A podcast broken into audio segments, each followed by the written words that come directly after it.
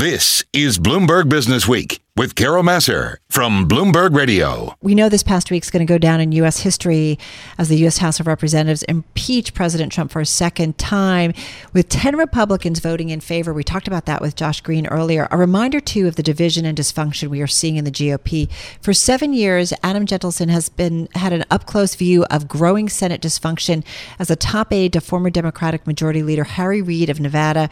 He writes about it in his new book, Kill Switch The Rise of the Modern Senate and the Crippling of American Democracy. He is public affairs director at Democracy Forward. It's a legal advocacy group against corruption in the executive branch and government. Uh, Adam joins us on the phone from Maryland. First of all, did I say your last name correctly? I like to get it right. You did. You did. Thank you very much. Uh, all right. Well, Adam, it's great to have you here. Congratulations. First, I've got to ask you before we dig a little bit deeper into your book is the last two weeks, the hate, the anger, the division, the polarization. Are you surprised that we're here? I hate to say it, but I'm not surprised. I think this is the logical result of what the president has been stoking for the last four years. Um, and, you know, something I talk about in the book, I mean, you know, the rise of these forces predates him. Um, he took over the GOP in terms of assuming its leadership, but a lot of the forces that propelled him to office existed before he even stepped into the political arena. So I think that it's horrible to see what we've been seeing over the last week, but it is sort of sadly the culmination of a lot of trends of extreme partisanship that have been building for decades now. So, explain your title, The Kill Switch. What do you mean?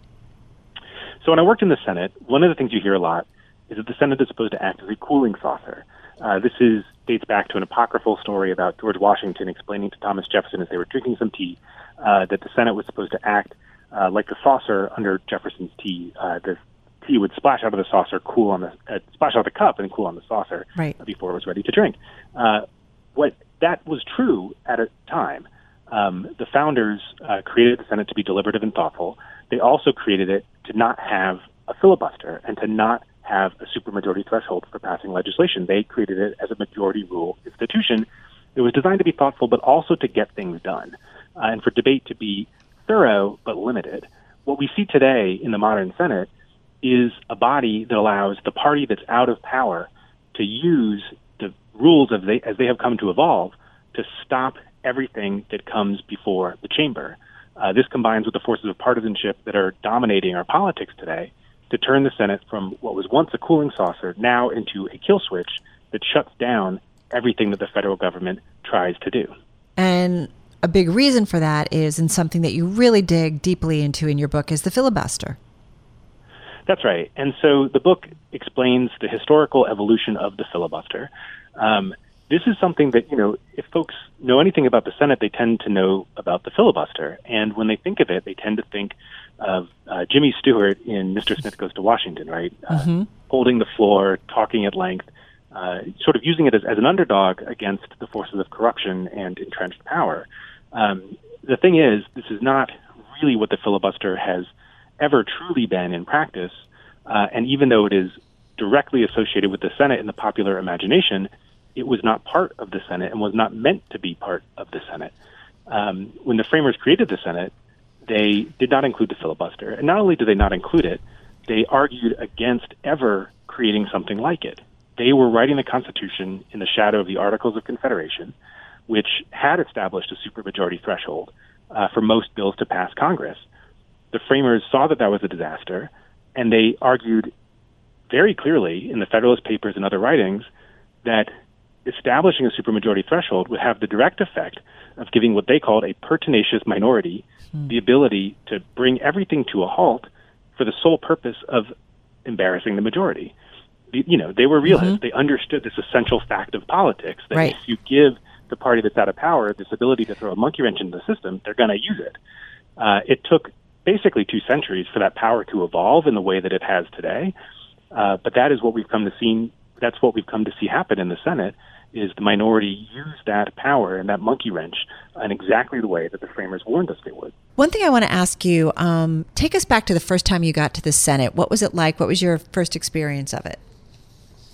Uh, the first time I got to the Senate, I was I was brought up to meet my boss, uh, Senator Harry Reid, uh, And it's an incredibly ornate uh, building. I mean, unfortunately, a lot of scenes were on display this last week of the inside of the Capitol for the wrong reasons.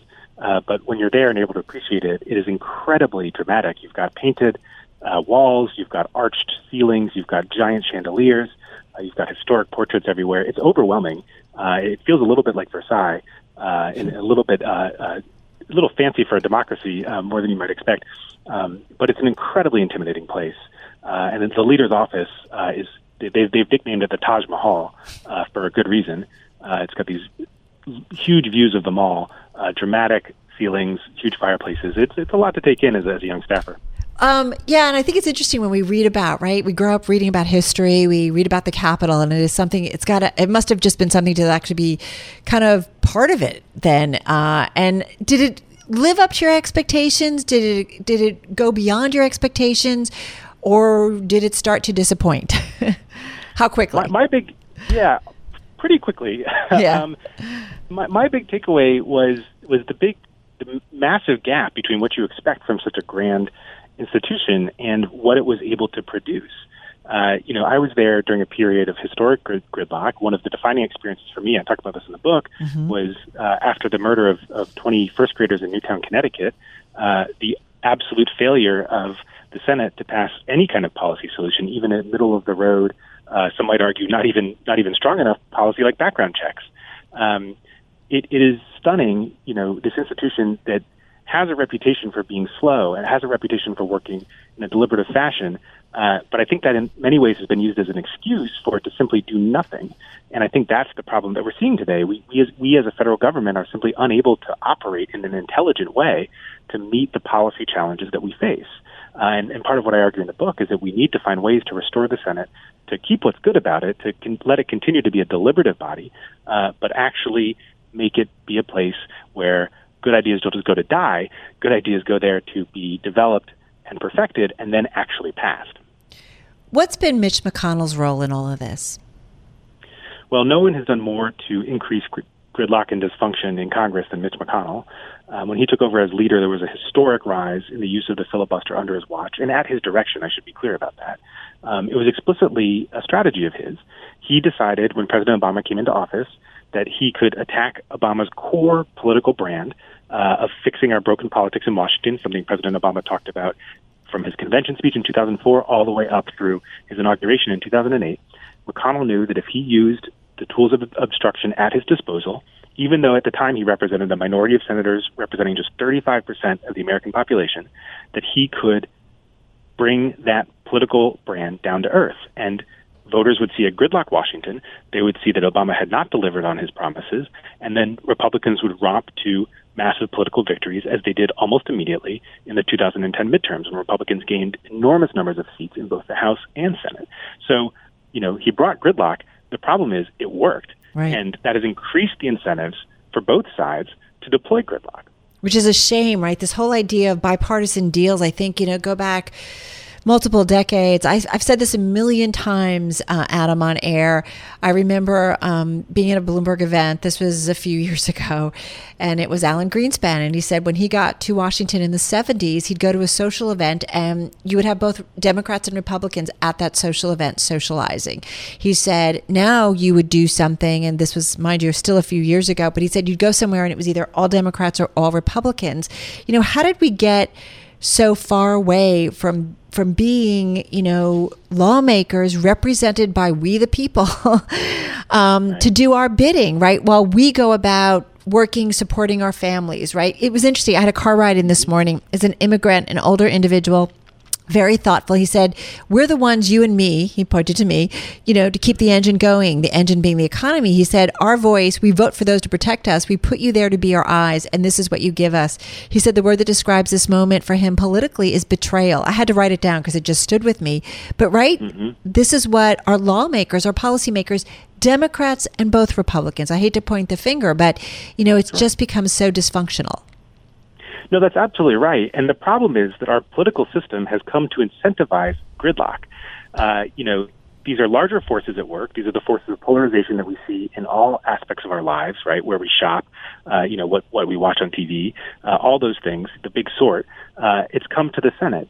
And the Senate was one of the last American institutions to actually fall to this sorting, but it has fallen now.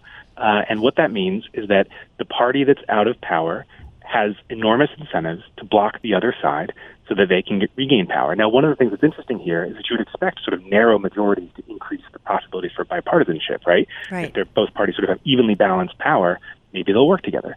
The problem, as political scientists have found for, for decades now, is that narrow majorities actually increase the incentives to obstruct. Yeah. Because the party that's out of power knows it only takes one or two more seats for them to get back into power. So if they make the party in power look bad, they, the party out of power, in the very next election, can ride that voter discontent back to power by gaining just a few seats. So Well, narrow majorities can actually be very bad for cooperation. One last quick question: Is there a simple way out? Is it just get? I think you need. Yeah, go ahead. I think you need to. Yeah, I think you need to get rid of the filibuster, but also restore some of the incentives for senators to be on the floor together, to talk to each other, uh, to bring amendments to the floor, to deconstruct the power of leadership, so that rank and file senators can bring bills to the floor. You need to make the Senate a free and open place again. That's what it was designed to be, Right. uh, and I think you need to go back to that. God, it's time to like pull out the history books and remember what this is supposed to be all about. Adam Jentleson, thank you so much. Public Affairs Director, Democracy Forward, former Deputy Chief of Staff to Senator Harry Reid. His new book that is out, Kill Switch: The Rise of the Modern Senate and the Crippling of American Democracy, uh, really just gets to the heart of some of our problems.